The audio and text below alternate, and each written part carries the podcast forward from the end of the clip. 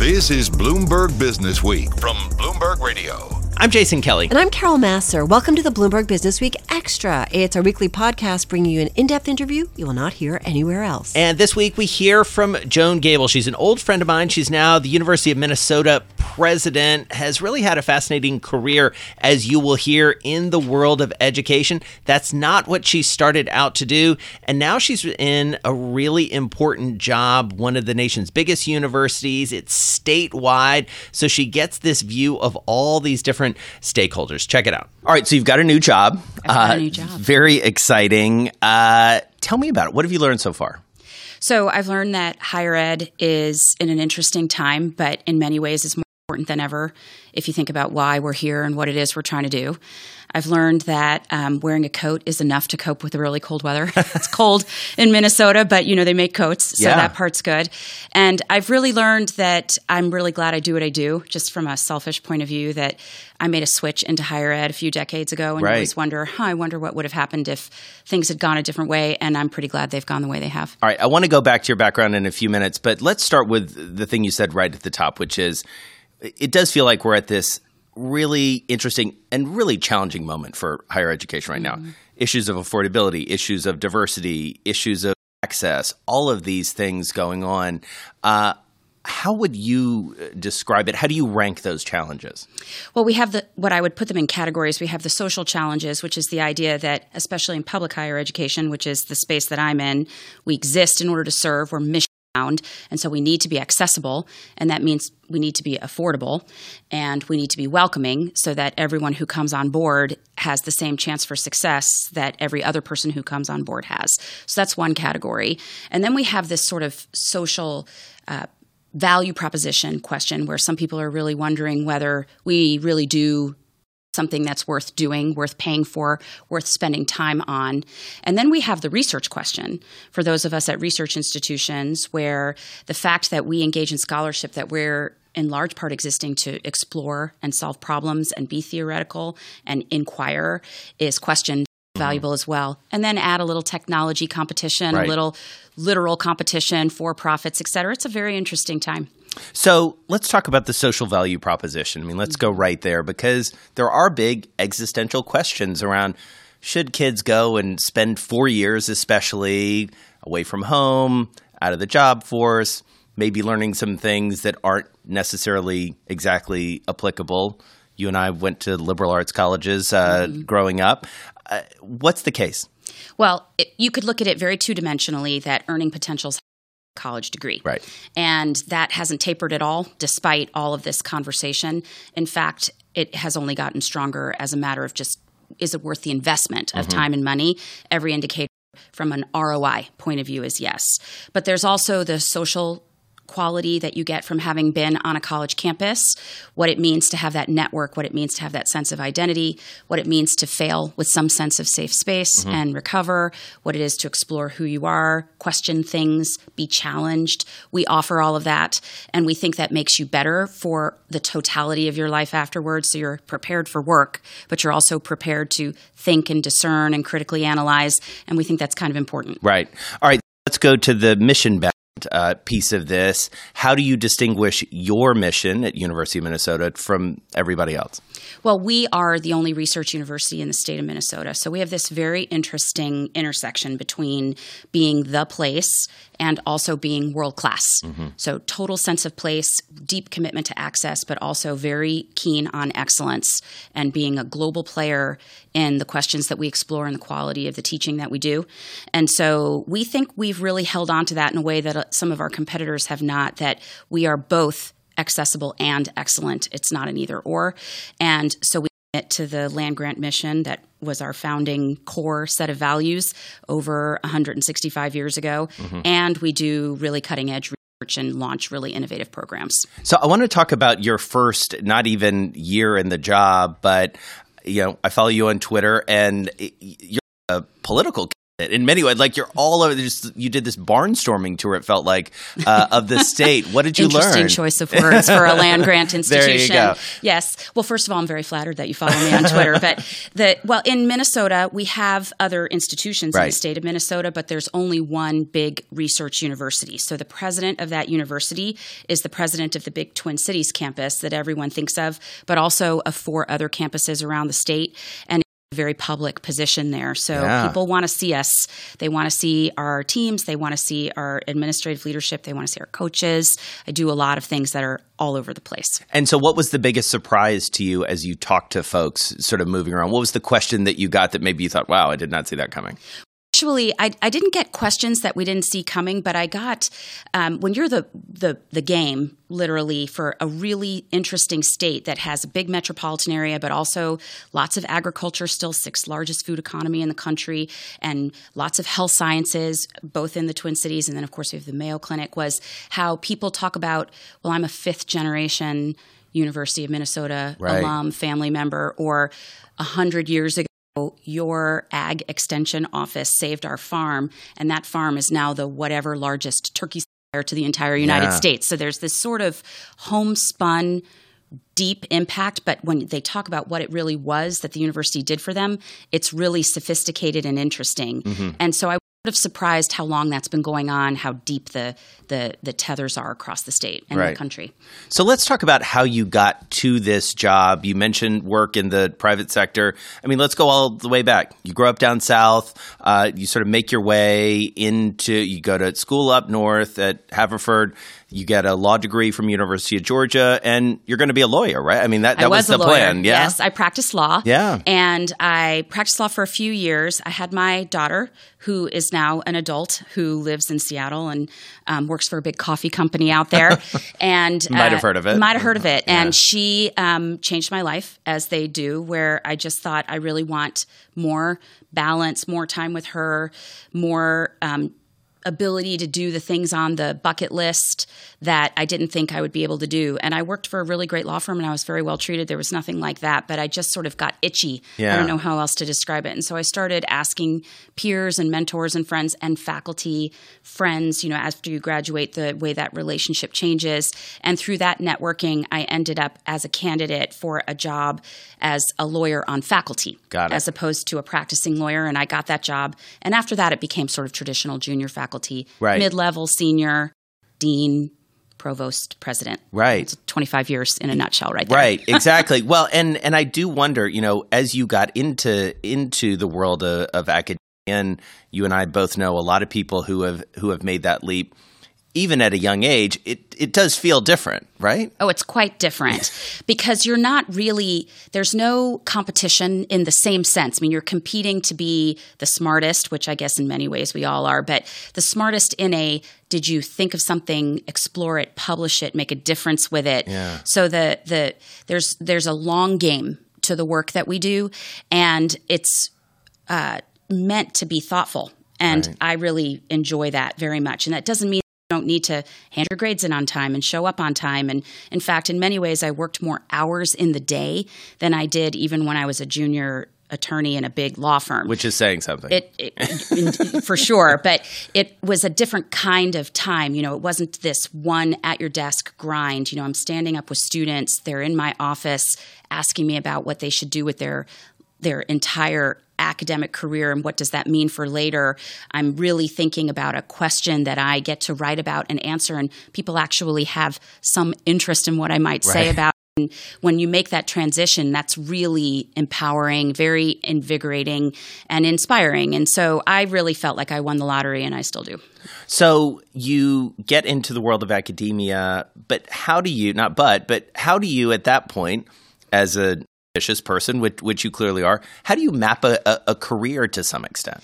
Well, I tell students this and sort of the, a little bit of a do as I say and not as I do. But I had plans, and none of them are what I'm actually Yeah. doing, and I'm, I'm I'm pretty lucky that's what happened because what I saw for myself was less than what I'm actually able to do now. Which um, because if I'd said when I was you know in my late 20s and first entered the um, track as you as we might refer to it in higher ed, I think I'll be the president of a university in a state which at the time I'd never visited that is, you know, one of the legacy public Ivy original land grant world class top 10 research institutions. That's my plan. Everybody would have thought, well, I mean, we Good all know what you. everybody would have Yeah, thought. It right. would have sounded like a jerk. So, Right. um, and that's exactly what happened. So, Yeah. you know, go figure. Right. Well, and and it feels like to me, knowing you pretty well, that the catalytic moment feels like when you went to Missouri, right? I- mean, I think that's true, yeah. That so you go to be the dean of the business school at University of Missouri.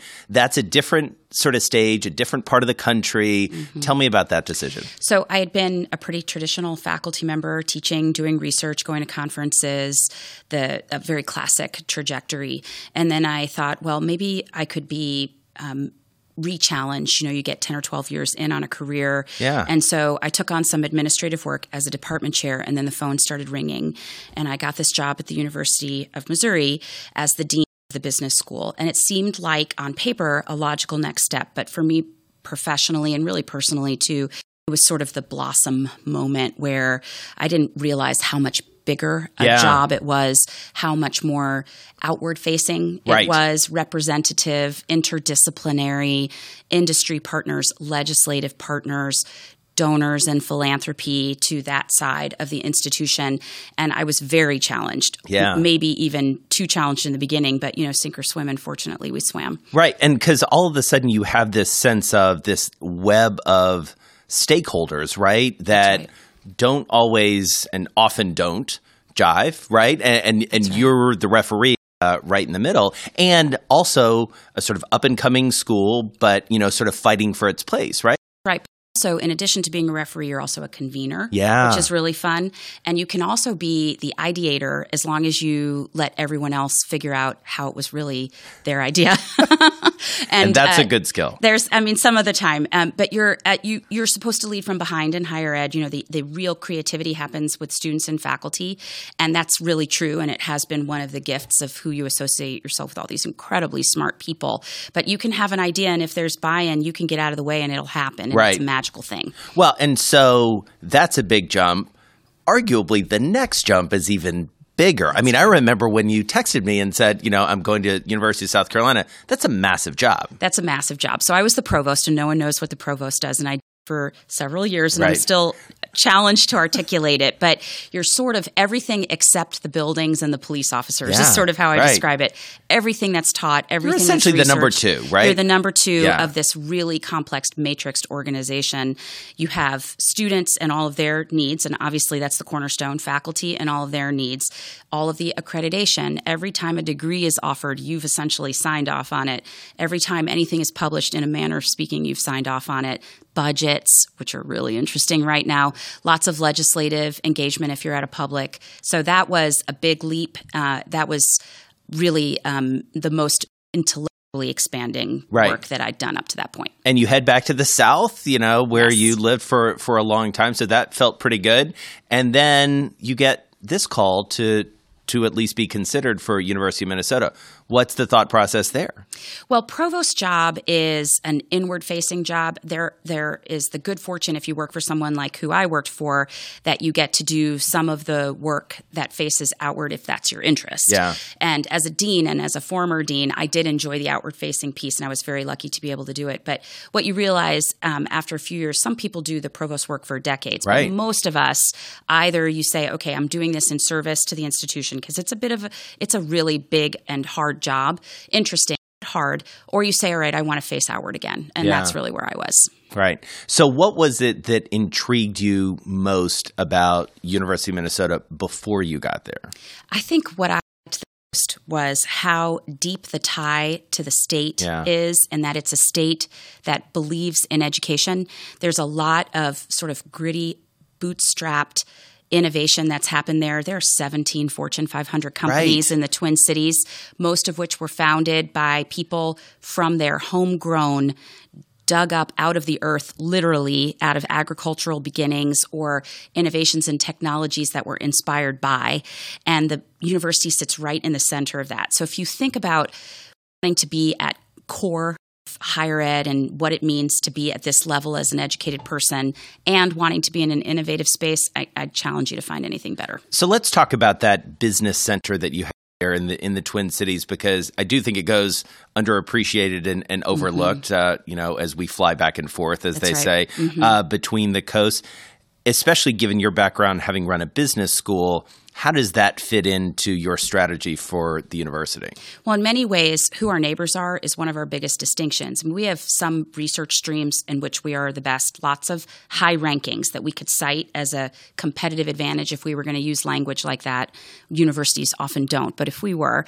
But our main distinction is that we're a research institution, but we sit in a corporate Right. center. So they corporations have their own R and D that we're able to participate in. They see things um, where the where the cutting edge is, where the leading edge is from a different point of view. We can be synergistic and conversational about that, and that can inspire the research questions. Our students can intern right. all day, every day, and have applied experiences almost regardless of their actual program of study. We have uh, the, the the ability to feed their workforce needs, which are significant, and and we can really be a partner in a way that is anchored because the companies are anchored there and are committed there, but they're global companies. So if we want to be anchored and be global, we're in good company. Right. Tell me about uh, alumni. Uh, how do you engage with them? Because again, now that you're in the top top job, I'm sure everybody feels very uh, comfortable sharing their opinion uh, with you. Uh, and we'll get to the football team in a second. But mm-hmm. you know, in terms of giving you advice on uh, how to do this job, tell me about sort of the the fabric of the particular alumni for this institution. Well, they love the place. Yeah.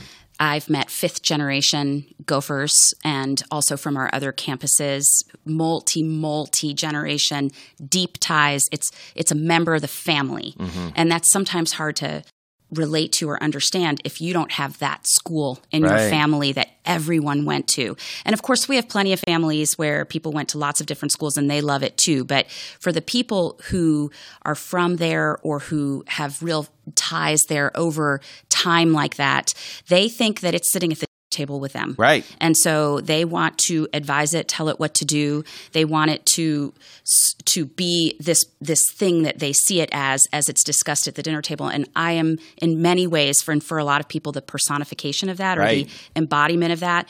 And so it's a it's a it's a it has two sides. You know, sometimes people are um, really opinionated. Yeah.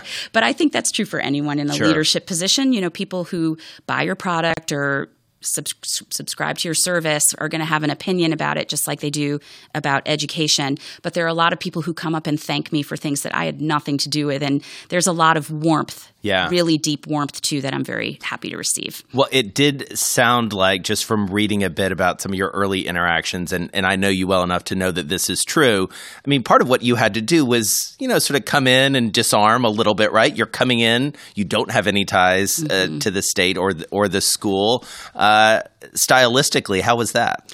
It's been really fun, actually. And I didn't know how that would go because when you work at a public institution, especially one of the legacy ones that's been around for nearly two centuries, people want you to be connected to it like yeah. they are. And it's and they think you may not know how to lead or participate in it if you um That's me. Go ahead. uh, if you uh, aren't from there. So people want you to be from there or be an alum or have a family member who went there. And you aren't, and I'm not, then they they want to they wait and yeah. withhold judgment until they can see that you care about it, get it, and appreciate it for what it is. But the good news is, I care about it. I think I get it, and I definitely appreciate it for what it is. I want to end the conversation on on a couple notes. I mean, one is to talk about you know this whole notion of affordability and affording college it feels so expensive as someone who has teenagers and, and you mm-hmm. have been in this, you were in it, you're still in it in terms of thinking about your own kids. Why is college so expensive? Well, it's actually I think it's not as expensive as we think it is when you look at the return on the investment. Mm-hmm. It's just that it's more expensive than it used to be. Right. I think that's the rubric that has us so thrown. And I am a tuition paying parent right now at this moment, and I have many years to go. And right. I myself took out loans to go to school. So this is real for me. I'm not sitting in an ivory tower right. on this issue. But things have gotten more expensive. Utilities go up, cost of construction goes up, payroll goes up. Things that go up everywhere go up for us too. We're not immune from that. And at publics, state support has gone down. Yeah. And you look at the recession and you see the exact intersection between the decline in state support and the increase in tuition at the publics. But the big thing that has gone up in the last couple of generational cycles is what we call student support services. So when you and I were in school, someone might have helped us pick our classes. Right. And that's about it. I mean, I sprained my ankle when I was in college. I had to leave campus to get medical care. Um, if you needed counseling, you went down the street to find a psychiatrist or a psychologist. If you wanted to find a job uh, where I went to school at the time, you um, might look through sort of a, a mailbox area of, of companies that had expressed interest no such thing as a career fair Yeah. in those days. And that wasn't all that long ago in the grand scheme. And so Thank saying that. Thank you. Yes, I'll say that to myself as often as I can. But now we have professional masters or doctorally educated staff that get these kids through and it's expensive but what do you get for that investment? Graduation rates nationally while there's still headroom and work to do have gone up dramatically. We're dealing with a lot of mental health with this generation of students and we need to meet them where they are and serve them. If they're going to come in and study we want them to graduate and be prepared and we're a part of that um, fabric that takes care of that for them, tries to make sure that 18 to 22 year olds are successful. And we look at the research impact of what we do, especially at universities like ours. We're generating over, well, nearly a billion dollars in funded research. So it's a money in, money out proposition. You invest and you get a higher quality product. All right, we got to talk about football. Yes. You were working in the SEC before. They take their football seriously. In the Big Ten would say they take it just as seriously. And you guys had, to use a technical term, just a heck of a season uh, We had a for heck of a your season, yes. Mm-hmm. inaugural uh, football season. Tell me what that was like. well, it was really fun. it's really fun. So there's nothing like being underestimated and then exceeding expectations. So that's just a really fun journey to be on. But, you know, there's an adage in higher ed uh, administration that it's often athletics that can be the, the in an 80-20 rule the thing that takes up the bulk of your time and that's generally not considered a good thing Right. because it can be a difficulty with how well your team is doing that can suck all of the energy out of the institution that's otherwise doing really good work teaching and researching. But in our case this year, what we had was the exact opposite, where we had this unexpectedly good season to the outside world. Now, to the coach and the Right. Athletic director and the players, they were expecting a good season. That's what they planned for. That's how they strategize. That's how they build a culture, and that's what they do. But for our fan base, which is the entire state, Yeah. and often people outside of the state, it was just a blast. And it was really um, sort of pure and, you know, wholesome. There Right. was no icky call that ruined a game. There was no um, really devastating injury that broke your heart. It was just fun, good competition that we won more than we didn't, and it was a great run. Well, and underneath it all was this whole notion of team and the culture of the team. I mean, it feels like it's reflective uh, of the university. It feels like PJ Fleck has really sort of refracted and reflected something that is underneath this culture that that you have at the school this row the boat you know kind of Yes. chant that that everybody does Yes, he has done that, and, and then behind the scenes, of course, is also the athletic director, Yeah. Mark Coyle, who's really amazing, and also spent time in the SEC. But that's really the idea: is that the University of Minnesota. State of Minnesota has this really delicate but true balance between being wholesome and being really innovative and excellent. And the team and gritty right i mean there was Gritty, a grit yes. to the team Mhm. it And felt like this year I think so too, and where they they never gave up and they didn't listen to the distraction and and they they didn't get everything they wanted every single time, but they were able to reframe. Yeah. and. Uh, the coach really channels that. He is what we would call a culture coach. Yeah. So, yes, you work on skills and yes, you work on technical prowess, but you really work on mindset. And it's kind of an amazing thing to watch. It's an incredible leadership skill. And that was Joan Gabel. She is the president of the University of Minnesota. You've been listening to Bloomberg Business Week Extra. Be sure to tune into Bloomberg Business Week Radio live Monday through Friday at 2 p.m. Wall Street time on Bloomberg Radio. I'm Carol Massar. And I'm Jason Kelly. This is Bloomberg.